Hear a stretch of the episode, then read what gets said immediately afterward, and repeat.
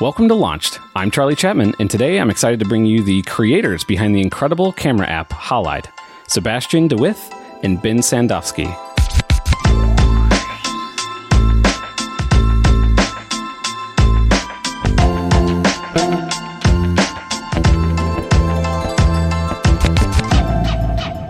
Guys, welcome to the show. Cool. Thanks for having us people have probably I've probably mentioned uh, this app on the show multiple times, but this, along with Overcast, uh, Halide specifically, is an app that has lived in my dock uh, since it came out. I thought since I first got an iPhone, but I doing the research realized I must have gone a couple months uh, before, whenever I, after I switched to iOS, before you guys even uh, released this. So it hasn't been the entire time I've had an iPhone, but it's basically a part of the iPhone to me. Um, and so I'm super excited to talk to you guys about uh, kind of the story that led up to this uh, because it's one of my most used apps. Oh, that's awesome! That's really, really flattering to hear that. I'd love to, love to hear that. It's, it's going back. I think that places you at having an iPhone eight as your first iPhone seven. It was an iPhone? well, it was it, the iPhone seven was out, but I didn't buy a new one, so it was technically an iPhone six plus. Uh, ah, okay, but yeah but yeah, it was like right around that time. And I bought an iPhone for the camera after we had kids. And so playing around with the different camera apps uh, was a major reason why I even got the app or got the phone in the first place. And so Halide kind of came out, I guess, right at the right time because I was very deep into experimenting and it was perfect for that. Awesome. Well, it's funny that it's also yeah. well, we were also experimenting and making apps at the same time. It's like, wow, this, this is the right time to be making camera apps. Like the cameras on the phones were getting really powerful, and uh, yeah, it's just like so weird how it all sort of came together at the same time. Normally, what we do on this show is um, we kind of walk through the story of the the person who made the app leading up to them making it. Um, but with two people, it's sometimes tricky because I have a tendency to get in the weeds. So I'll try and keep it somewhat brief, um, but I do want to talk about both of your careers, kind of that led to you coming together for for Halide. So we'll start with Sebastian. Uh, the three questions I always ask are: Where are you from? Do you have a formal education uh, related to what you're doing here? And then, what kind of, I guess, as briefly as you can, uh, what kind of led you towards uh, meeting up with Ben to start Halide? Yeah, those are those are great questions. Um, so yeah, uh, hi, I'm Sebastian. I'm actually a Dutch guy living in the United States now. Uh, sometimes my accent will come out, particularly on the th sounds. So I'll say the, giving me away. Uh, I grew up in a small rural town in the Netherlands, and Netherlands, there it is, and uh, that's where I kind of started getting into uh, the creative pursuits. So I, I'm the design half of uh, of the team, and I uh, didn't. I had some semblance of a professional education. I dropped out of high school to pursue going to art school in like the city closest to my little farm hamlet that I grew up, and uh, I spent about two years there kind of enjoying playing with photography and uh, analog photography and movable type and drawing naked people, but mostly just teaching teachers Photoshop. I was a pretty self taught um, person. I I like to follow like tutorials online on like photoshopping and stuff. And in our school, got my first Mac, and that's kind of what got me super excited about user interface and icon design, and started just kind of doing freelance work uh, like that, which led me to start working with larger clients and basically finding out about UI design before it was a field that was taught in school, and uh, that brought me to becoming a professional user interface designer. So I worked for companies like Apple for a bit, uh, Mozilla, uh, freelanced for companies like Sony and EA and uh, a bunch of other companies until uh, I was doing a, a stint of freelancing. And uh, at one point, Ben kind of slid into my Twitter DMs around it was WWDC, and Apple just announced that they were going to create a set of APIs. I think during the State of the Union they announced this, not like the main keynote, but they were going to create a set of APIs to give more fine grained control over the camera. And uh, Ben and I were acquaintances through Twitter. And kind of, uh, we both had a, an absolute passion for photography and for for apps as well. And uh, yeah, he he sent me a DM and I was like, "Hey, do you want to meet up and talk about maybe like making a camera app?" and well, as they say, the rest is history. wow. Okay. I, I was expecting uh, like there was a bunch of other things before that, but it sounds like Halide was the thing that sort of brought you together, really. Yeah. So I guess I guess before we dive too deep into that, well, let's do the same three questions for Ben. So, where are you from? Formal education related to what you do, and then what was your career leading uh, up to you sliding into Sebastian's DMs? Sure, sure. Uh, so yeah, I grew up around the Boston area, and uh, I went to uh, college for computer science, and I actually double majored in the humanities. And I wasn't really sure what I wanted to do with the, the computer science. Like, um, I, I, you know, maybe I want to work in like computer animation or video games, but it turns out when you graduate, like those jobs suck. They're really hard to get. And then if you have if you have student loans, uh, they aren't the best way of paying back student loans. So you know, I graduated. I worked at uh, some large companies, and then you know, working a large company has a lot of advantages. So you know, there's no shame in that. Um, you know, it's very reliable work, uh, but it's not really wasn't really stimulating to me. And so, you know, uh, over the years, I started like following what's it like to build your own company and do your own startup and things like that. And like I read, you know, posts by people like Joel Spolsky, who had this great blog, Joel on Software. And, you know, there's tons of people I'm sure you've covered on the show who talk about behind the scenes. And so well, basically like a lot of what your listeners are probably going through. And I think uh, at that time I tried doing uh, my own startup, which like my own, I, I want to say startup. It was like bootstrap thing. It was like a, it was like a website um, I knew a bunch of actors who needed to learn how to, uh, uh, or they needed to manage their own promotional sites. And so I was like, oh, what if I build like a SaaS product that'll help them manage their own site so they don't have to work with ah, like these uh, yeah. uh, flaky webmasters who charge like 50 bucks to update their headshots, right? And so, yeah, it, it failed. It like failed miserably. And this was like, okay, maybe I'm not good at that. Uh, maybe I'm not good at building my own products, but it was, I want to say a learning experience. Um, and so after that, I was like, okay, well, if I want to work on something I at least love, then what are some of the products that I love? And maybe I can go work for one of those companies.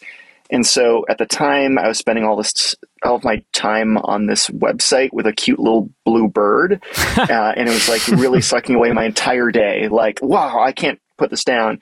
And so I applied, and I applied right on the website, and I went to work for Twitter, uh, 2009. And oh, so man. yeah. from there until like uh, like right after the IPO, I was there and I got to see okay, this is how startups work. This is how the sausage is made. This is how you iterate on products. And so it was a super insightful experience. And then you know when I got out of there, okay, what do I want to do now? Uh, no way do I want to go through like these other startups that you get offered like you know pretty much everything else uh, that came up as far as startups, every single offer I got was the companies no longer exist today, right? So I dodged that bullet, but I'm like, well, maybe I want to try doing my own thing again, right? Maybe I figured out enough about what I'm, how you make products and figure it out. And so, yeah, I just made a list of different things I wanted to iterate on or, or different products I wanted to build. And I kept returning to this camera app. And it, because I've been really getting into photography again, and this was in this was in 2009. Oh, this was 2014. So this oh, okay. was after my run at Twitter.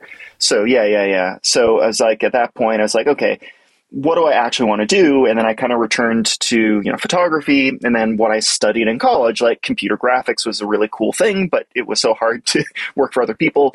You know, maybe if I could do anything, maybe I'd do something with computer graphics. And so the camera app sort of the overlap and the Venn diagram between that. And there are like some small things around camera apps that like suggested they might be monetizable. Like most of the time when people are like, yeah, I knew this product would work is like a, it's a justification afterwards. Like ultimately we were lucky. I think that camera apps ended up being monetizable, but there were some things in the camera app. There's like, okay, maybe this will be easier to make money at building an app. But honestly, at the time, everyone was like, yeah, there's no way to build, there's no way to make any money building apps, right? The app store is dead uh, you have to work for someone else. And so, you know, we were really surprised. Uh, I think we met up, and then I think it was a year later when we finally launched and like, oh, hey, okay, this is this is going way better than we expected. I thought it was just going to be like a calling card where I could get some contract work doing graphics programming, and it sort of took on a life of its own. So. what made you reach out to Sebastian then? What, why do you think he might be a good partner to to try and bring this thing to life? Uh, so he just published his two year long review of the Leica M8. Uh, which uh, it, it, for the people who aren't photographer, hardcore photography people, it's like it's a really renowned camera. It's you know, it's a really it was a really deep, insightful view of the camera for someone who is super passionate about photography. And so you know, there's the joke that finding the right co-founders like dating, where like you need to find someone who also like they're, they're compatible with your outlook. And I, I'm sure there's tons of people you'll meet. They maybe have a different view on like perfectionism in the product. And so, you know, I think it seemed as though he checked all the boxes as far as how he looked at products, but also his passion around photography. And uh, also, it didn't hurt that he was in San Francisco uh, and there was a coffee shop halfway in between us. So I don't know. I don't know what you were thinking, Sebastian, when when I slid into your DMs. yeah, it was it was really fateful, honestly. Um, I think I I'd really wanted to create something that was really truly my own or like aligned with my vision and it, it turned out me and ben had a lot of really similar ideas on it and ben really hits the the nail on the head when he said that we we didn't anticipate like starting we weren't like oh we're going to be founders and like start a business. This was like hey you want to build an app that we think is cool and maybe 10 other people will use too yeah let's do it. Like we i, I just thought we would just create it and completely for scratching our own itch uh, because my mother was actually visiting when we launched it and when i told her what i was working on without this is classic dutch directness too but she actually said like aren't there just a lot of camera apps already? Not like oh i'm so happy for you. That's really exciting. No just like um, good luck with that. And that's kind of how a lot of people responded to it. But yeah that surprised us. The initial uh, like approach then was you kind of want to you're you weren't trying to build a business. You weren't necessarily thinking business models necessarily up front it was really more like you want to make something that you're proud of and kind of put your stamp on the world uh, with this thing. Is that an accurate portrayal? Yeah, I think so, Ben. Yeah, I mean, we were careful not to choose something that clearly has no business model, like that couldn't work.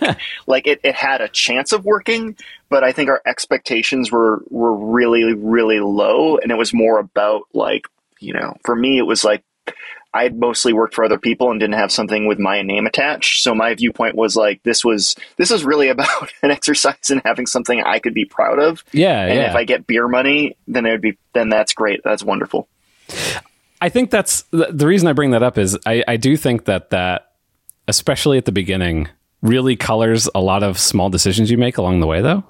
And at least the initial version of of Halide, it really did feel like it was a uh, I mean, I guess Apple products give me a similar vibe, and obviously those are very much business decisions, but they have this sort of like opinion about the world, um, despite what the world maybe necessarily wants. It wasn't built to solve the world's problem; it was built to like express the creator's uh, values. I, that sounds really highfalutin, I guess, but uh, Halide is is unique. And I guess let's maybe dive into that. So once you decided to to make a camera app, what was the initial driver for how you could put your stamp on the market that, as you said, was already um, super full of other camera apps?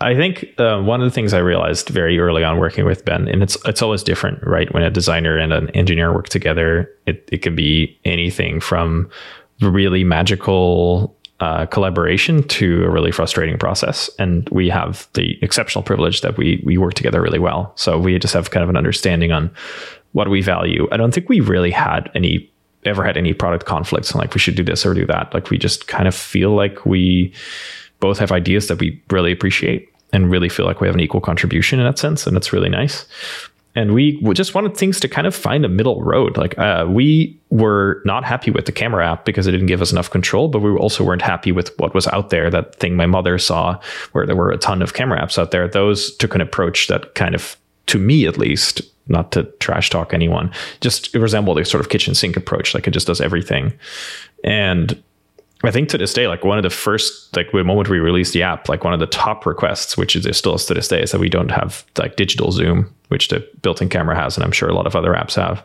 But that's like one of those examples of like that's just the way we design it in an opinionated way. We we think digital zoom is pointless because it crops your image, just throws away the rest of the picture.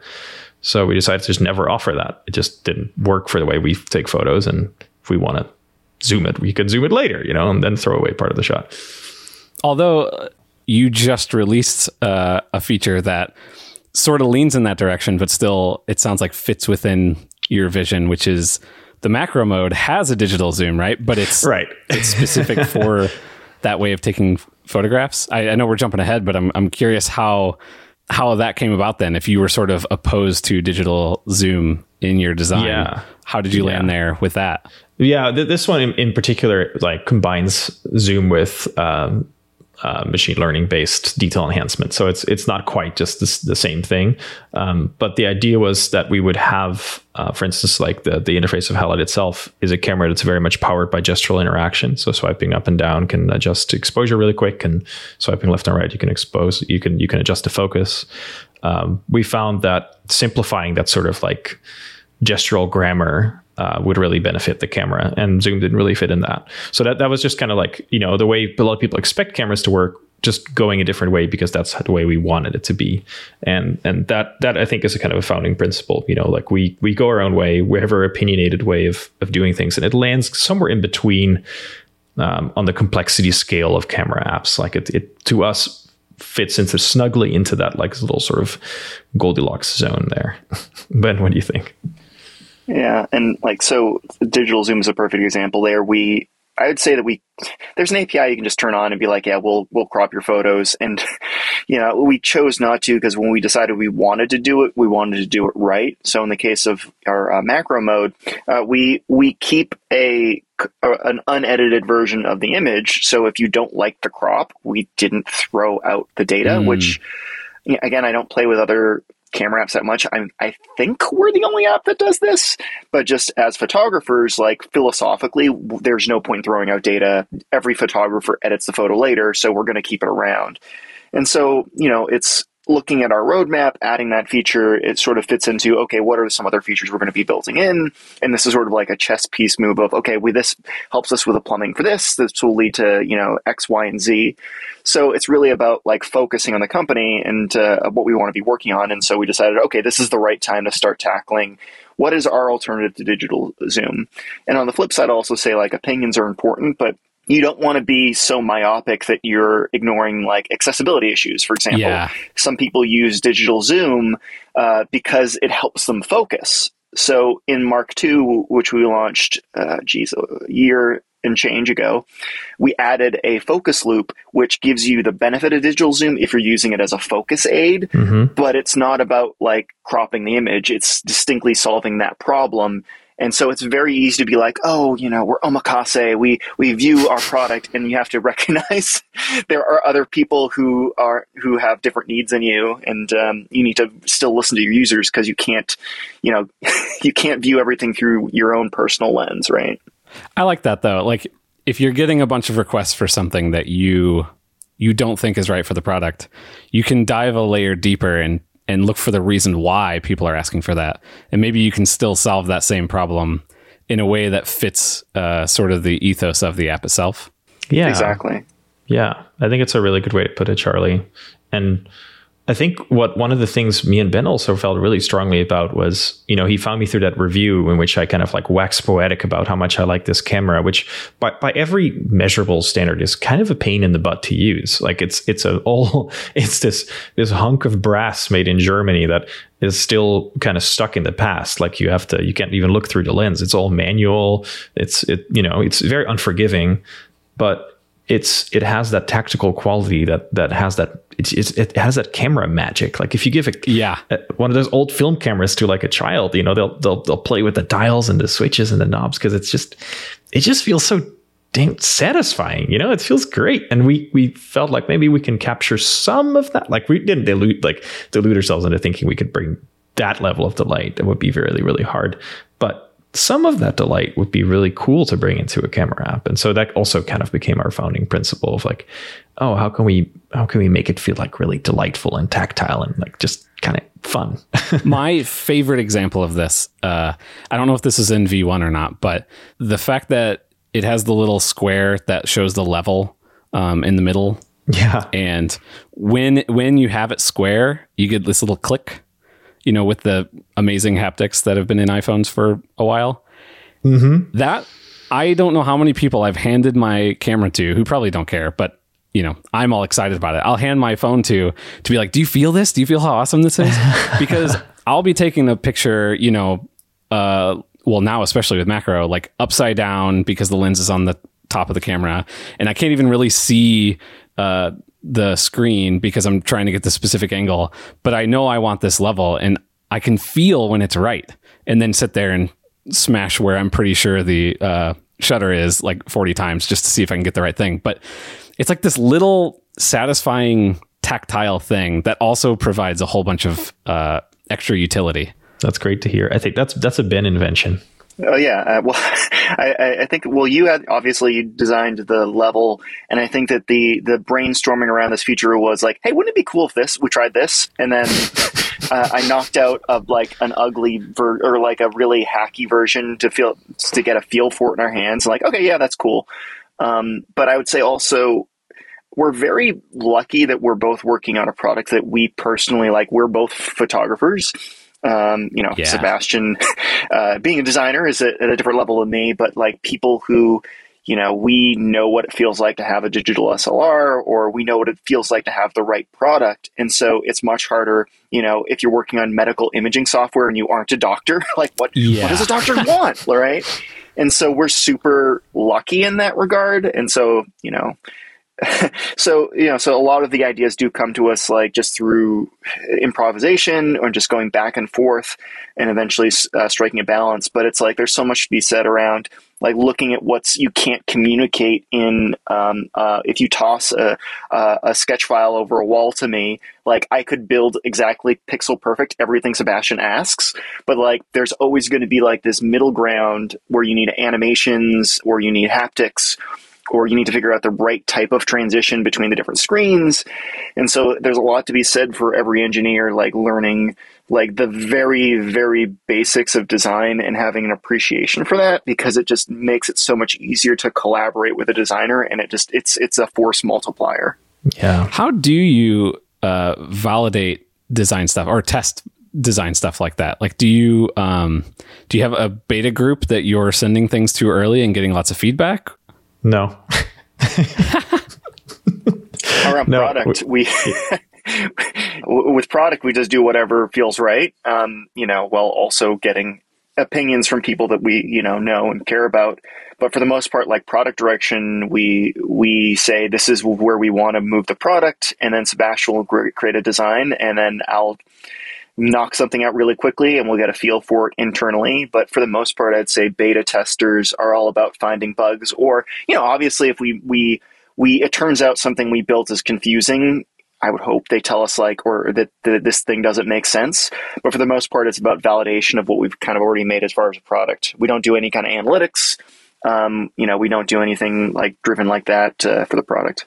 Yeah, and to be to be fair, we're also somewhat ruthless when like stuff really doesn't work. Like the first version of Halide had this extremely maybe I was like using online dating apps too much at the time. It had this slightly too clever for its own good feature where instead of going through your images and it would behave like the normal camera roll, you could swipe like up and down to go through your photos, but then swipe left or right to favorite them or to to trash them so you could quickly review them. Oh, and I was like, oh, it's yeah. like a quick review feature. And everybody was like, why does it work yeah. this way? This is horrible. My muscle memory swipes this way. Now I'm deleting my photos. And we were just saying, okay, that's just that's just been this. yeah, I think I came up with that feature. If, if, if we want to balance out the level thing, I also I think I came up with that. Hey, wouldn't this be cool? and then I think we like eventually took us a few months to finally rip it all out. But yeah, I was like, okay, on paper it was it was a great idea on paper, right? It was a good idea, but it just some things don't work. Yeah, that's awesome. Okay, that makes sense. I was going to say uh, that was actually my next question was when have you had to do that? Because I I see this very linear path forward, and I can't think of anything you've had to pull back on. But I forgot that that is how the the gallery kind of used to work. Yeah, it was not good. so one of the things that I feel like defines Halide now in my head is there's there's a lot of like uh, I, I I'm going to use the word color science, and I'm assuming that's probably inaccurate somehow because I don't know enough about that world, but you do these awesome blog posts going really deep into the details on how you're doing your processing and everything. Um, was that was that part of the first version, or is that something that's sort of been enabled as you've gotten access to like deeper APIs from Apple? So part of the reason also for wanting to do this is having an excuse to go deep on like all these topics and like really understanding more about color spaces. Uh, similarly, also a reason for the company is to have a, uh, a tax write off when we want to buy camera gear. Like, you know, there's so many. it's for your job. like reasons right? to form a company. Yeah. Oh, yeah, yeah, yeah. I need this new lens. Um, no. Uh, so so part of it's like for my own like a, a, lot of these posts I could have written in the first year. I mean, ProRAW didn't exist, and part of it's just like really fascinating doing deep dives around like lenses and things like that. But yeah, it's interesting how our product has evolved alongside Apple's movement toward computational photography. So, uh, for example, with Mark II, in Mark in the first version of the app, it was all about the manual controls you know, and having access to RAW. And so in the first version, they were all, it was easy to switch over to manual mode uh, because the controls were within thumb reach. But we found that the auto exposure algorithms kept improving from iPhone to iPhone. And so there was a slight change in the product where you can still get to manual, but you have to reach in the upper right, right? Because it's just less common that we find ourselves reaching for that feature. So yeah, a lot of the product itself has been evolving as Apple gives us access to new APIs please give us night mode. we keep asking for that every year. Uh, so we're not fully on parity, but um, and it's also I have to really give credit to Apple that they uh, the, you know their their camera and imaging groups are so communicative, and uh, like with lab sessions, they've asked like what what what could we do to help you out? And so we'll say you know could you access add access to this particular API so that we can give users more control. And so now, like, you can choose how much of Apple's computational photography you want to apply to images. And we built that into the app. So, you know, I'd say uh, that we're learning some of these features. Like, I, I, I want to pretend that I was, I knew all this stuff before I wrote the post, but sometimes I'll get knee deep in a post and then just go down this deep Wikipedia hole. Like, oh my God, I didn't know this is how you do this thing. So it's been, it's been just as much fun for me to learn this stuff. Yeah. I, I feel like there's a sort of virtuous, uh, mutual beneficial thing going on between uh, you and the other camera apps and and Apple. It's like it seems like it could be seen as a competitive thing, um, but it really is like the things that you guys are trying to solve are definitely different uh, from a design perspective than what the generic photos app that or camera app that comes on literally every person in the world's iPhone uh, has to solve for. And so it's almost like you guys are a release valve for those teams probably to be like they probably want to add a lot of this stuff but you know can't and so by giving api access it's almost like they get to sort of uh, give those to the iphone community but not necessarily through this app that needs to be accessible and packed with a bajillion features. Yeah, I mean, I I have nothing but immense admiration and respect for the camera team at Apple because I don't think anybody truly gives them enough credit for how tough that job is. They have to make a camera that works for every single iPhone user. I um, I'm not sure if I would ever want to be in those shoes. Yeah, I, I like my niche. I like having choosing my user and designing our product in it. Like I, I can sit here and talk about like how I, we love to have an opinionated product, etc. That's not a luxury they can afford. No, they cannot yeah. make an opinionated product. I'd also say that it's it's also like by choice that it's by choice. We're also not trying to overlap too much in the first party camera. And I think that like if you're looking at building your own app and it is, you know, it's reskinning the services of the main thing uh, or the service, like if you're building, you know, perfect example, a third party Twitter client, you know, if you can't answer how your thing is going to be different, well, the bigger company is, you know, Apple has how many billions of dollars in the bank? They've got like I'm sure a ton of engineers working on their camera system. I don't think we could compete with them if we wanted to. Like, I don't have a PhD in computational photography. So I think that we, we're also really smart about focusing on like something that is different and answering the question, okay, how are we different than the, the than the first party camera? And you know, hoping that there's a large enough market that there are people who want those things we're going to be building. Yeah, I think one of the things that makes phone photography so delightful and the reason why it's it's really made it infrequent that I pull out my SLR anymore is instead of having a bunch of different lenses or maybe even bodies that I switch between whenever I'm somewhere to try out different things and experiment. I have like a bunch of different apps with a whole bunch of different features uh, that are all playing with different things. Like when I when I go on like a vacation or a hike or something, I definitely use Halide a bunch, but I also definitely use the default camera app a bunch, and I definitely use Spectra or Spectre. No, see, I've already mispronounced it. Uh, is it Spectre? it's Spectre. Spectre. Okay. Uh, I use Spectre a lot too because that gives me, you know, a different thing. And usually I'll sit there in front of the same flower or waterfall or whatever for like five minutes, switching between apps and trying different exposures and all sorts of different things. And it it feels like what it felt like when I first got uh, even maybe before my SLR, when I first got like a digital camera that had manual modes that I could play with. And it sort of unlocks this sloppy creative freedom. Uh, and it's just fun. I mean, that's the the best word, which is why I think having those delightful interaction elements in Halide are so important. Mm, that's so great to hear. Yeah, it's it was um it was fun to for us to do like a a second app in the sense with Spectre just to see like oh what would it be like to to do something now with the knowledge of having bumbled our way into Halide sort of and like kind of you know pretending like to know what we were doing.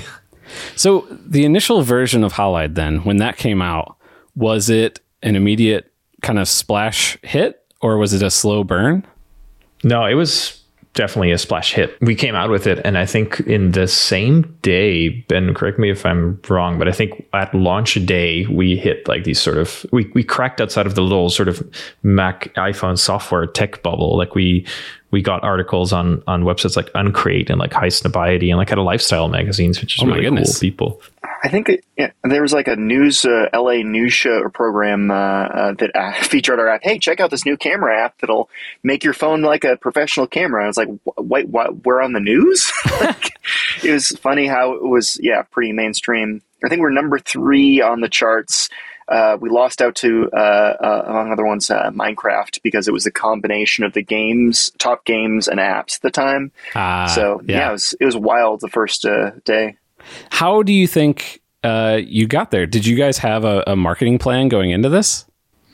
Um, so I like the, like I, I kind of do a lot of the marketing day to day stuff for our apps, and I I just enjoy um, trying to build excitement around a release. So I think what we had been doing, like we have some some bit of a Twitter presence, and we've been talking and like having it tested with friends and stuff. And so we kind of built up some excitement for it when it came out, and then also um, put together um, like a really nice press kit. Uh, so we had like nice photo like renders and, and sample photos and these kind of things, and a little sheet of info and we we we definitely like put a lot of effort into the launch, so so that definitely helps.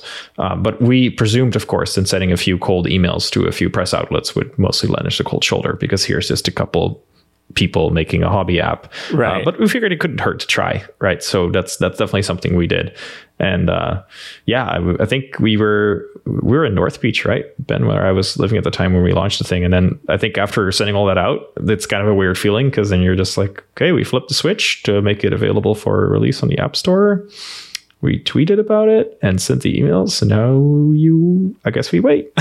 yeah, nobody prepares you for how empty feeling a launch is. Uh, immediately. Oh my god! You expect like I don't know fireworks or something, but uh, especially when you're alone in your house or just with one other person in your in a room or something, it's very uh, almost anticlimactic. Yeah, totally. Well, yeah. And I think also, you know, anytime you do a big launch, you end up with that nice spike of downloads the first day or two. And then, you know, you've seen the charts everywhere where everything becomes sort of levels out to what yeah. it is. Like, what's the normal cadence? And that can also be like, you can fool yourself into being like, okay, this is great. Nothing's going to ever uh, top this. It's going to be like this forever. Like, no, no, no. No matter how big the launch, you get like one news cycle, and then it kind of settles down to where uh, you can expect day to day. And so I think that w- the other thing that helps with us is that we kept building on the product after, for whatever reason, we just kept building it after the initial buzz and the hype of having launched it. And you know, I think that even though the the launch itself was positive, it was critical for us to stick at it after that initial dopamine rush and keep investing in it month after month. And you know, we saw it more sustainable uh, to the point that now we have uh, we're working with someone else, uh, Rebecca, and uh, we have uh, other uh, folks helping us out with support. So it did take some work to actually grow it into a mature company. It wasn't just like you know you launch once and great, you're all set, and you never have to worry again. Yeah. Yeah, I, there's two other things that I, I don't know if these actually are uh, big marketing things for you, but in my head they seem like they would be. And one is we've talked about it a couple times, but those blog posts that both of you guys do, those come out uh, now like it's on the lists with like Austin Mann reviews and maybe an MKBHD review or something for the thing I'm looking forward to after uh, a phone, any phone or any device release with a camera on it is uh, your like technical review of what they've done under the hood. Was that has that sort of turned into a marketing channel? I, I, assume it wasn't on purpose at first, but maybe maybe that was all part of the plan all along. Yeah, you know, if, if you were to take a, take a particularly cynical lens, and some people on Reddit have this, or you know, you know those comment sections, Hacker News. Uh, I'm not naming any names. Uh, Hacker News. You you know, everything is everything you do. If you even mention something, a project of your own that could has the potential to make you a few dollars in uh, in revenue if someone downloads it, um, is is a marketing thing. But I think what what really helps with this is that if we don't do it from with an attitude of treating it like a marketing thing. So we do it because we're super passionate about it. And I've, I've actually been working on the iPhone 13 Pro one for weeks now because it's a really challenging one. And a lot of people have been asking like, where's the, where's the iPhone post? And it's, if, if it was a marketing thing, you know, you just push it out the first week. Right. Be It'd like, be beneficial to get it out while the news is still hot. Yeah. Strike when the iron's hot, you know, and that's, that's also what, um, you know, a lot of people like uh, people that are in the YouTube um, scene because of the algorithm. They're actually kind of their hands are tied in that, and we're very lucky and privileged that that we can take our time for it. And we found that it does work great for getting the word out about our our little app. But we also we definitely don't go too heavy handed in it. We're every other paragraph for like, hey, you should download the app. Um, and there's been times where it, it, also just overlaps. You know, like the the things we were talking about just happened to tie into a feature we were launching. But yeah, overall, it's yeah, it's a little bit of both. We've actually, I think, had times where we have written the full post, and then, well, as we're finishing up the draft, we realize, oh yeah, we should mention somewhere we make a camera app. like we should mention somewhere. So there's like, I'd say that there's a very clear like editorial wall, if you will, between okay, this is a thing that stands on its own, and to Sebastian's point, like um, you know, we will uh, will the, fact that our articles help us sell the app isn't a coincidence because we're, we're building the app around the new hardware, right? So, as an example, with a macro feature, there were like tea leaves that you could have read earlier in the year that there's probably going to be some kind of macro y kind of thing coming out in fall. And so I was already looking in around summertime as to how a macro feature would look like when we launch it. And then naturally, when the feature comes out, of course, we'd write an article about macro. So, you know, so it all, it's usually a happy accident. And um, yeah, it just, uh, I wish it, there was some kind of class we could give on this, but so, no, no, we just write articles we want to read. Well, and they're definitely more readable because of that, right? Like there's plenty of, uh, you know, top 10 tips for XYZ that are clearly just sort of generic fluff that are generated to get you on a company's blog uh, so that hopefully you see their other stuff. And these are definitely not that. I, I can't tell you how many people I've talked to about uh, Halide because I'm annoying and am always like pitching it to people. and uh, and usually what I'll say is, you know, those uh, those crazy in depth reviews, which most of my friends know because again, I send them those, but they know the review as a separate entity than this product, and they're like, oh yeah, it's those people, and it lends a credibility to to the app itself whenever it's like, yeah, these guys know what they're talking about as far as what's happening under the hood here too. Oh, that's awesome to hear. That's really really cool. I something you just said, uh, Ben. I'm kind of interested to pull on a little bit. So you mentioned like you sort of were reading the tea leaves a little bit about uh, the macro mode. Does that mean you were sort of preparing for that coming and figuring out uh, designs and stuff ahead of time? And is that how is that does that help with how quickly you guys got that feature out? Well, so going back to the iPhone 10, like there were already leaks uh, like six months before the iPhone 10 launched via you know nine to five Mac. So I I think in that case we were already having like the gears were moving in our heads around what would a bezel-based iPhone design look like, and Sebastian knocked it out of the park with uh, coming up with a histogram that sits inside of the ears of uh, the device, right? Yeah. So, um, in the case of macro, uh, there were APIs uh, that around figuring out the minimum focus distance of the device. So there's that clue, and it's like, okay, why would you launch this so uh, this year? Why this year would you come up with that? That's a really weird thing to just decide one day to launch and then combined with okay, clearly Apple is kind trying to come up with reasons to upgrade your device, so they're every year investing in new hardware. It would make sense that the next frontier is to do something macro related. They already have a telephoto, they have an ultra wide. It would be some kind of macro, right? So we had conversations about it, and I started, you know, doing deeper research around training the neural network. Uh, where if we wanted to do an upscale or a, um, you know, an ML based uh, super resolution, then how would you accomplish that? But I don't think that we really fully commit. we didn't invest in it until they announced, oh, it's got a macro feature, and then it was like hitting the ground running. But it's like um, I don't know what's it saying. Like if I had to chop down a cherry tree, I would spend eight hours sharpening the axe. Yeah. like yeah. So yeah. So you never know till Apple launches something, but we try to prep. I think uh, in advance based on rumors. Do you find that it's beneficial to get that out quickly? Like, do you sort of put pressure on yourself to be early? Uh, maybe not the first person to do something in this space, but like to get there early, or is it like you'd much rather just spend a lot of time, all the time you need, or maybe even finish up some other work before you get on that? I think that there's a lot to be said for you know striking while the iron's hot, but I think also that comes with recognizing what you can ship in in your capacity at the time. Like there's a lot of other stuff I'd love to build in, um, like into the app, but that I knew you couldn't do in you know the short time frame between them announcing it and when them launching it. So yeah, I mean, I'd say that the hardest time of year is when the new hardware drops, and that's pretty much the only time of the year when I'm okay working with a weekend. Um, and I think we also try to set boundaries, and we we joke about locking uh, uh, people out of the repo during the holidays so that you don't get, you don't work when you're supposed to take vacation time, quote unquote. And so joke. we're trying to, yeah. Um, so you know, I think that inevitably at a company and the same thing if you have a server like you you want to set a right work life balance but look sometimes a server's going to go down and you have to you know go be on call on a weekend but yeah, I think the only time of year when we find that really acceptable is when there's new hardware dropping. And if we're going to burn the midnight oil, that's typically the time we do it.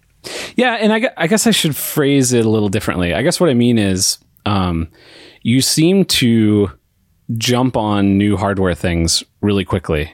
Um, whether it's literal like new lenses or stuff, or just a new software feature that comes out, uh, you you seem to be very fast at jumping on that. I assume you also have a product roadmap that's totally separated from Apple's hardware release schedule and everything. So are you in terms of how you're prioritizing things, do you sort of set yourself up so that at any point you can drop um, whatever it is you're currently working on and let that sit on the side while you do this um, strike while the iron's hot type feature?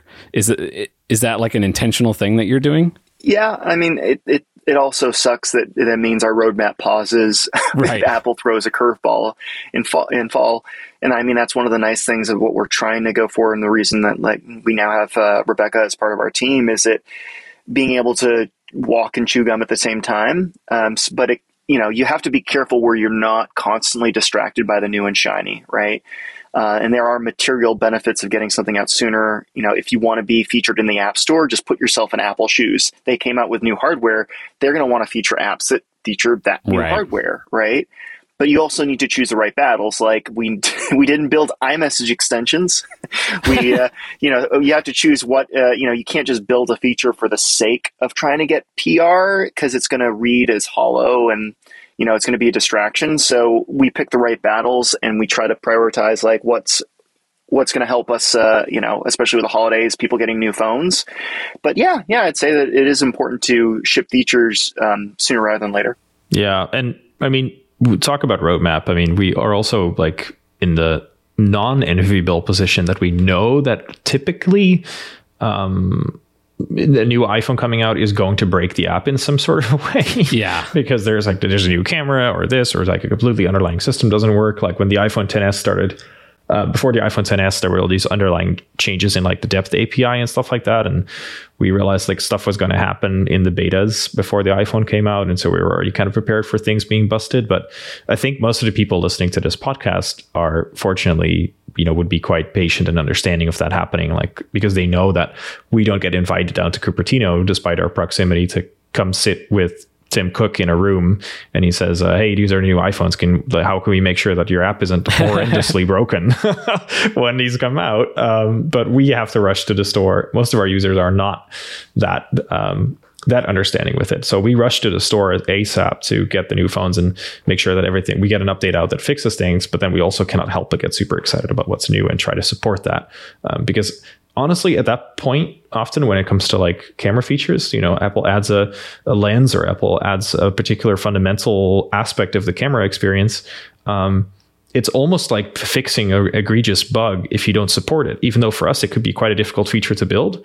If there is a new thing that the camera does, if you don't do it as a camera app, um, you know you don't you don't stack up very well so for us sometimes we we kind of bake that into the roadmap you know when it's new iphone season we know that we're going to have our heads down with reactive rather than planned changes um, and we do try to read the tea leaves a little bit and try to figure out like what's going to happen and and hopefully that aligns with like our strategy but we're also of course we're a camera app for an iphone so we we have to work with the cameras and the features that the iphone is going to have yeah that makes a lot of sense especially for a premium camera app, it probably has a higher percentage of users that are also on the latest premium iPhone, and those users are expecting it to those to work together.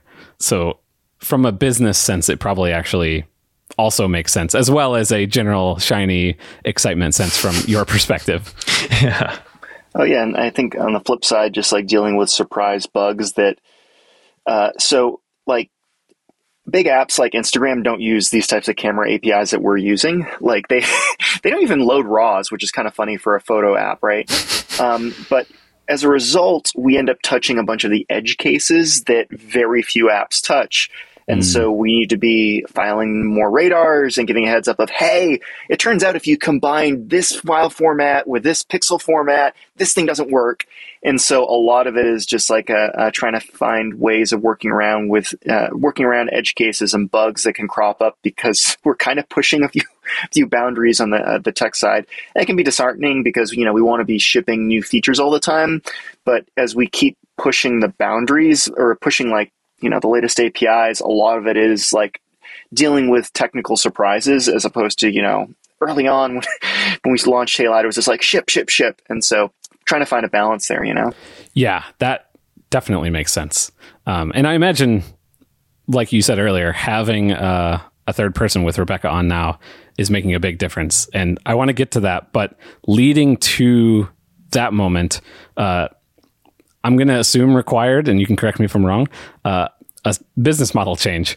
And you guys went through a pretty major business model change uh, about a year ago at this point with Halide 2 and switching from a single paid up front app to a subscription app. And I, you've talked about it a lot in lots of different ways. I'll link to blog posts, but I'd love to just get um, sort of the highlights for why you decided to do that and then how you approach doing that without, uh, or at least with lowering the amount of angry mob uh, that was sent your way as possible. so we're careful to point out we aren't a subscription app. We offer a pay once option or a subscription. and that's the first trick. Ooh, okay, good call out. that's a really you important pay, thing. Yeah. Yeah. Uh, so yeah, I'd say that a lot of the V or uh, with the Mark II, I lost track of how many hours we spent figuring out the right way to navigate this. Like in even up to a month before launch, just figuring out like what is what exactly are we doing, what are we giving away. And originally we are talking about having a separate app and then converting users over and giving them upgrade price. And like, well, that's really complicated. And um, I don't know if it was you, Sebastian, who was just like, why don't we just like give it all of our Mark one or all of our V1 users a free upgrade to Mark II and a year of upgrades uh, for free, and then we'll figure it out like a year later how we're going to transition people over to new features. So, um, but yeah, it was just like a it was a lot of thinking. Yeah, and Rebecca was also coming in at this time, and that was absolutely invaluable as an extra perspective. You just wanted to to to really have an open mind about it, and there's a lot of ways to do this wrong, you know. Um, and the the reason we're moving towards this, I mean, it's it, it's because we're greedy. Uh, we're greedy developers, and we want all the money.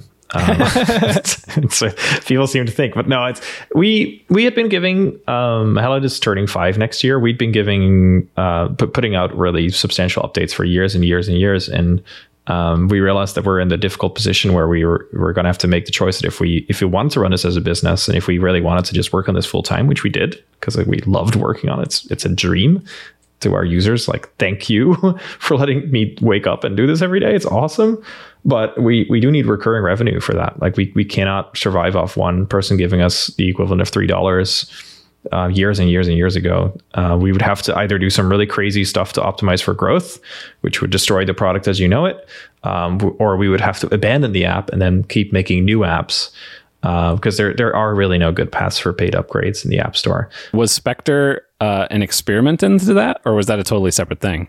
Because it was a totally separate app with its own paid upfront m- model. Yeah, it's it's a really good question. It is actually it is a resp- it is a response to the most frequently requested feature, uh, which stemmed from people fundamentally misunderstanding the iPhone camera. So just a, a short like sort of segue from that, the the most requested feature we got because we have a manual exposure mode um, was people saying, "Why can't I expose for more than a third of a second?" This was back then when that was the maximum, and we said, "Well, that's just your iPhone. That's just the, the iPhone camera doesn't expose longer than that."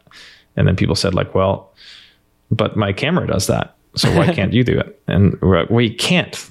You'd have to fake it. And then people are, I don't care. And uh, well, we didn't really say, we didn't have a dialogue like that, but that was kind of the general right. gist of it. And then we thought, okay, well, we don't think this really fits in the app, but we could make a really cool long exposure thing. And then Ben and I got together and we we ended up like being like, wow, this could be really magical because in addition to that, like you, this is going to be again kind of looking at why people are asking for this.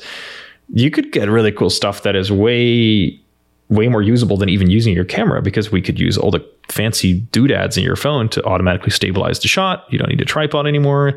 You could do a handheld nine second exposures. And we're like, well, okay, this is really cool. Let's break it into a separate product.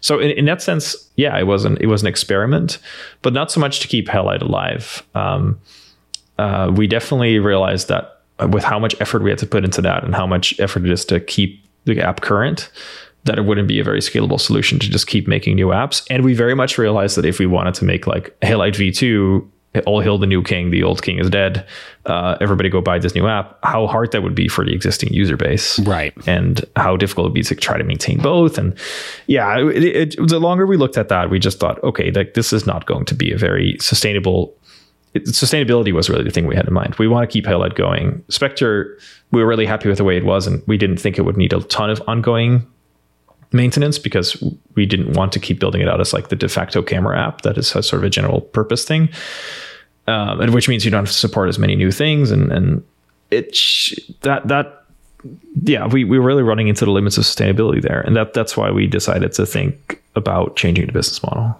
And so yeah, it was an interesting experiment with Spectre, but yeah, the as far as like demand from users around updates, I would say that there's way more momentum around. Hey, could you you know do this with Halide? Apple every year keeps upgrading its cameras. Oh, and so yeah, all of the momentum, um, external momentum, is around Halide, and users are pretty happy right now with Spectre as it is right now, where where it is. Um, but yeah, it's just like it's we're mostly just listening to users and I don't know if there ever were.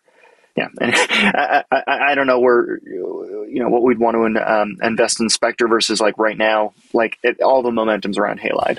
Yeah, yeah, that definitely makes sense. I, I was just curious if, uh, like you had mentioned, building new apps would be one way to have a sustainable future potentially, and what my brain immediately went to is essentially like breaking off features that you would add to Halide into separate apps uh, yeah. And Spectre would sort of look like that. But uh, selfishly, I'm glad you went with what you went with because uh, I do think that uh, it fits a lot better with at least what I enjoy out of uh, Halide.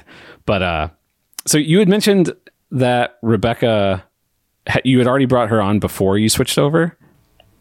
Yeah, um, Ben, correct me if I'm wrong, but I think Mark II launched October. Uh, October 23rd, I think. Uh, yeah, twenty twenty. Yeah.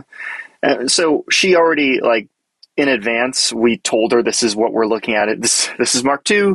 This is our plan around how we're going to be transitioning, the, or this is we're planning to transition the business model. You know, this is kind of like where we're looking at the company as the big big picture to like what we'd love to be doing in the future.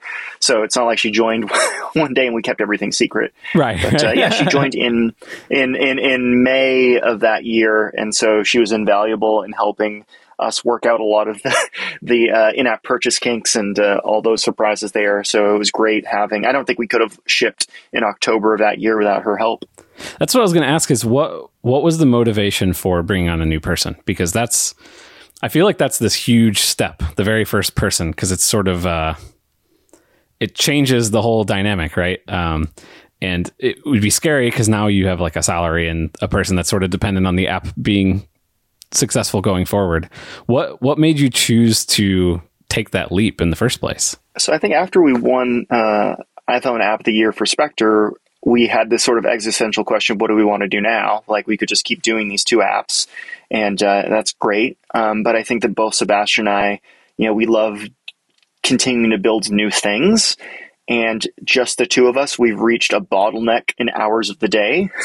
you know, I would love to. I mean, spoiler: someday we'll have hundred apps. No, uh, but, you know, I'd love to. It, it, may not even look. It may not even be another app. It may be features in Halide that we want to build. Uh, and the the reality is, you can you can run a, a, a successful business with a small team of two people, but then you know, if you want to be tackling more difficult problems, inevitably you need to expand or you need to stop sleeping.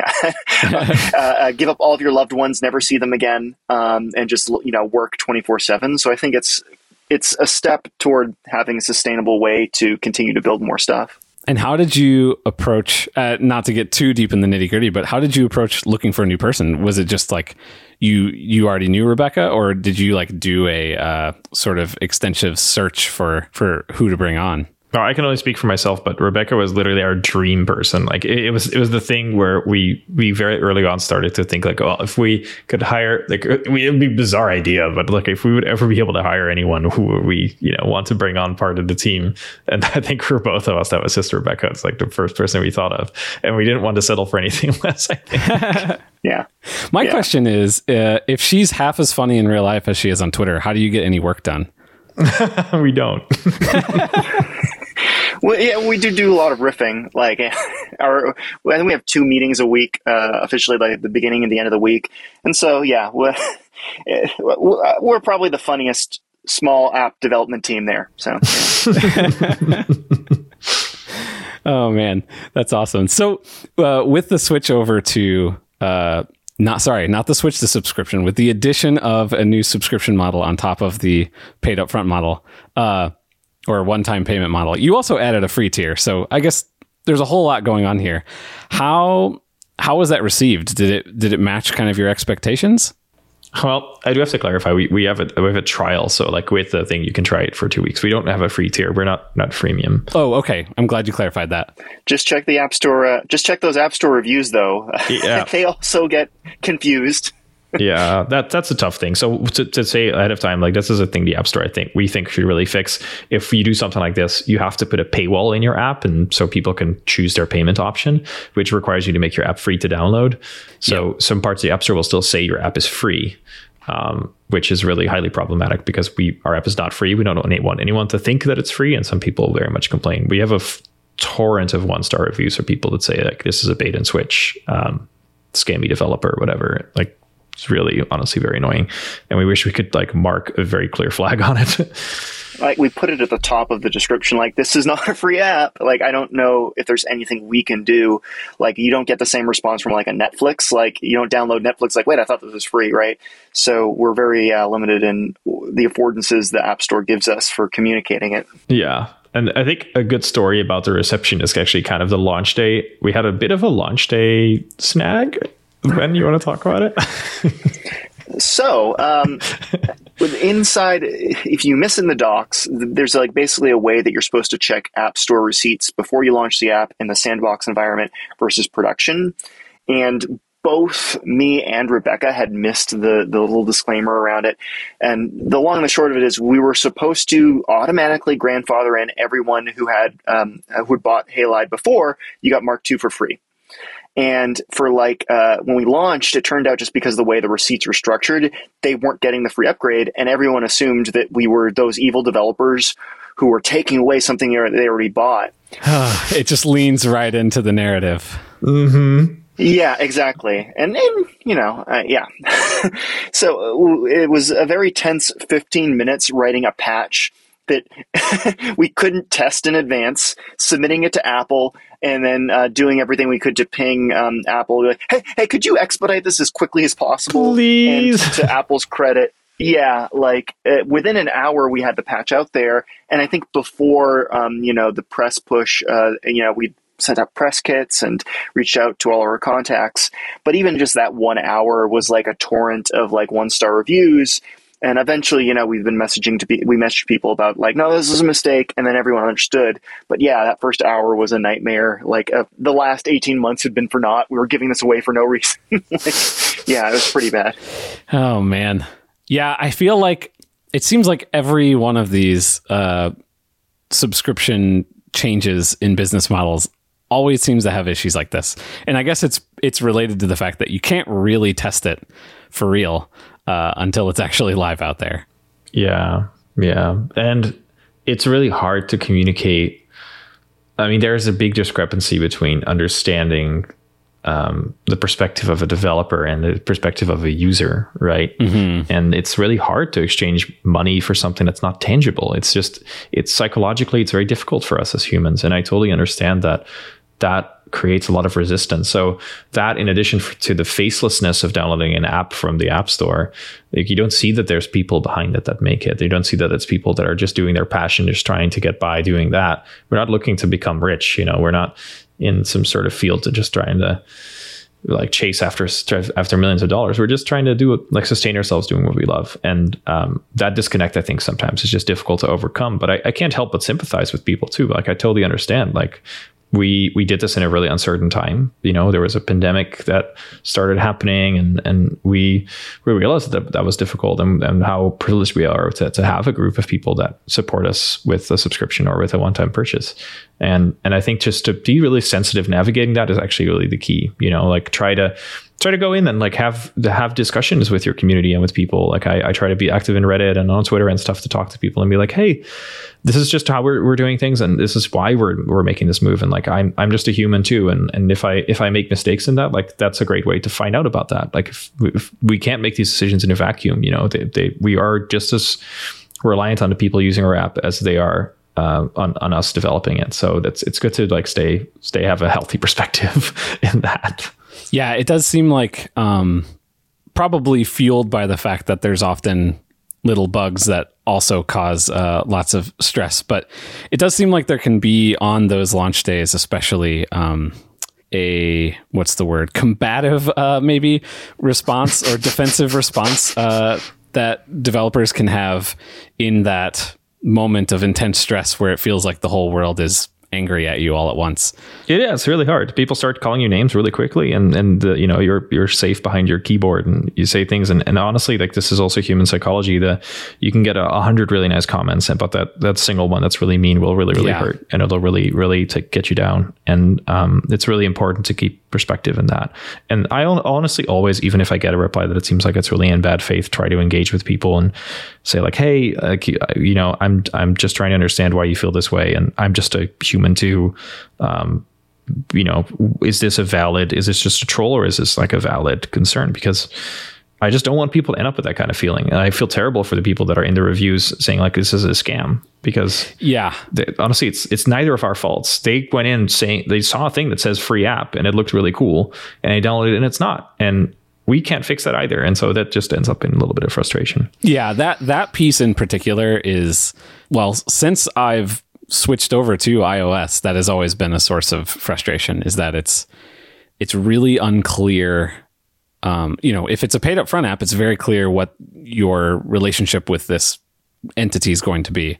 But if it's not paid upfront, it's just get uh, or the word free at one point. point, and like right. I I've since learned, you know, you can go in and look at the little details and see the list of subscriptions or in-app purchases available, but that's one not very descriptive and two really hidden and I wouldn't expect anybody to see that. And yeah, I really wish that they they meaning Apple would take a pass at that um, to make that less uh, user hostile. I don't know if hostile is the right word, but uh, hidden. Because yeah, it seems like it's just setting people up to be to feel like they were gypped.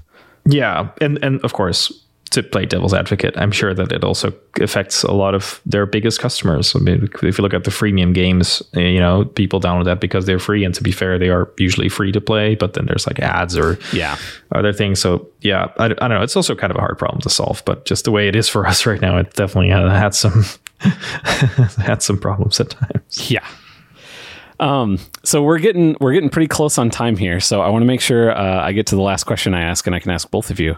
So, what's a person or people out there that have inspired you that you recommend other people check out? Um, I was going to say Sommer. Sommer. I probably butcher her last name. Sommer Panage. She uh, she works at Apple and accessibility yeah. things, and I find accessibility things to be astonishingly cool. Uh, there's always more work we need to do there. We um, before she joined Apple, we had her do a, an audit of our app, and I just really admire the work um, she she does at Apple and and accessibility work in general It's just an incredibly cool cool thing and empowering thing to do. Um, that goes along with like the, the other um, friends of mine and, and, and the design teams at Apple that, that work on creating the guidelines um, and and doing doing the work to to put out design resources for us to to let people like me do do my job much more easily. Uh, it's it's such an unsung kind of hero, the person that goes in and, and documents all this work they're doing there um, because they have to move so fast with having to release things, new things every year. Um, it's it truly makes a huge difference for us, and I'm I'm really really grateful for them uh, they've had some amazing people join there recently, relatively recently, like Linda Dong and Serenity Caldwell, and they they've all they've all just been fantastic. And so I've, i really want to give them a shout out. Um, and of course, those we were all people from our community that Apple recently snagged up. Yeah. I don't want to be like, oh, I'm all pro Apple here. These are all people I already admired before they got um, absorbed into the mothership. But uh, those those are people definitely come to mind. Absolutely, absolutely love their work. I like that though because I do think I, I feel like Apple. Uh, I don't know corporately. I don't know what you'd say. They've gotten better about letting people be a little bit more public. Uh, a lot of times when something comes out, we actually get to hear from the people that were involved. But I I do think we don't give credit enough to the individuals, and often give credit yeah. to uh, the entity that is Apple. Um, and I I do really like that because it is it should be unsaid or usually is unsaid, but like that is a huge inspiration for what a lot of us are doing, right? Is the the real work that they're doing all the time. Absolutely. And it, it has been a, I mean, when I worked at Apple, this, this was very much endemic of the culture. It's just that Apple doesn't feel super comfortable with people taking individual credit. And they're a part of the movement that's kind of breaking that open a little bit and are outspoken on Twitter and say, like, yes, we contributed to this. We we made this a success, and and that that cannot happen enough. Honestly, we Apple can graduate from that culture uh, from the old Steve Jobs era of people not being able to take credit for their work because it's people that make this stuff. And like I said, the big problem with software often is that there's that big disconnect of this intangible thing yeah. coming from an intangible device, and you have to remember that people really put love and care into this, and and really really they're very human, just like you and uh, it's good to name them good to name and and and also like be kind to those people that do that. I like that. Hmm. uh, ben? Uh, so i think on the ios development side of things i owe a ton to Loren Brichter who uh, via the tweetie acquisition i was able to you know i knew ios development before but being able to work with him on uh, on the iphone app and also twitter for mac it was like a crash course in you know how you as an indie developer ship really polished beautiful products. And so, you know, it's invaluable, you know, everything I picked up from him. And um, taking a step back as far as like me as a developer, I think there are a lot of people who I learned from via their writing, like uh, you know, Jamie Zawinski, who um, you know he published a lot. He was around um, the, the, Netscape era and while that company was being built, and he wrote really insightful articles like the rise or the rise of worse is better. Um, so like articles like that. Joel Spolsky wrote a bunch about shipping software. Peter Norvig, uh, who's like he was head of re- AI research at Google, who's written really insightful posts. But I would say all these people who you know, they weren't trying to sell you something. They just felt like they had useful information to share. And to a degree, we try to do that with what we're writing. I think it's like it's mostly about sharing stuff for the sake of sharing it. And so it's very rare to find these people who are really incredible developers, really amazing at what they do, and they go out there and share this information with other people. It's like so philanthropic to, you know, learn from these people out there. And, you know, I hope that eventually we can give back in a similar way. Um, yeah, and aside from that, you know, game developers are always fun to watch. Just seeing like how easy of a life we have. Just watch some yeah. game development uh, GDC talks and be like, "Oh my god! Like you spent three years on this system," and it's really humbling to see like the work that other people put into something they're super passionate about, and it's super inspiring. So just look to game developers to see like how high of a bar people hold themselves to. Um, and yeah, I think that's that's that, that comes to mind. Hmm. Man, I like that. I like too. Uh, you started with Loren, who's frequently cited, but you being at Twitter and actually working with him, you like more than almost anybody has probably been really deeply influenced by uh, by him. Yeah, it was, it was uh, so much of my life is just being really lucky and being at the right place, the right time. so, and that was uh, that was an example there. And I guess I don't know if, yeah, it's just like uh, uh and I guess I don't know if there's also a moral we want to give to your audience, but uh, it wasn't until 10 or at least 10 over 10 years into my career that eventually I was able to do this. And I had so many fortunate experiences that led up to this time where I was able to work on the stuff that I actually want to work on. So I would say that, you know, if you don't hit what you're looking for the first time you try to ship an app, you know, it's there's no harm in learning from other people and spending years working at big companies, working at startups, whatever, until you reach the point where you've had enough, you know, luck that you can make the leap. So, you know, just because, you know, we're in, we're lucky enough to be doing what we're doing, don't hold yourselves up to what we've done, you know, just keep doing it, you know? Yeah. I just, I just wanted to echo that sentiment. That's, that's a really, really, really powerful thing. I think Halide was definitely a 10 year overnight success in the sense that we've we've looked and thought about this for a long time, but at the same time, the thing that really we want to put out there is is you know a lot of people told us apps were paid apps were dead and and you know it's impossible to, to to do this and be successful in it. And and sure it was it's hard. I'm not going to say that it's easy if you just care that it just you know success shows up. But people very much appreciate and there is still a giant shortage of, of apps made by people who truly care. And those that that are created that way with passion with um, with with their which with which cater so well to their niche uh, they they just do really well and apple now also really highlights those. You know, that's the cool thing. Apple has this editorial process. They're very receptive to developers creating something special. And um, if if there's anyone listening that is like doubting if they should go and do that thing they're really passionate about, I'd say do it because there's there's a it's a really good time for that.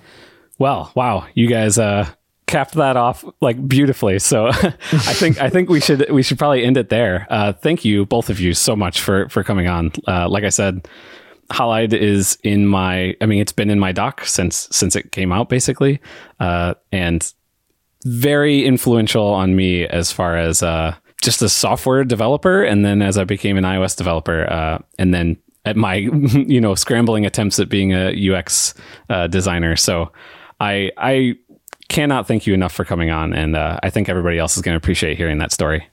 Awesome. Thanks for having us. Yeah, Charlie, thank you so much for having us. Uh, it was an awesome interview. Thanks for listening. If you'd like to discuss the show, you can find me on Twitter at underscore Chucky C or tweet the show directly at LaunchedFM. I'd really appreciate a rating or review in Apple Podcasts, Overcast, Breaker, or whatever your podcast of choice happens to be. And you can find show notes and more at Dacom.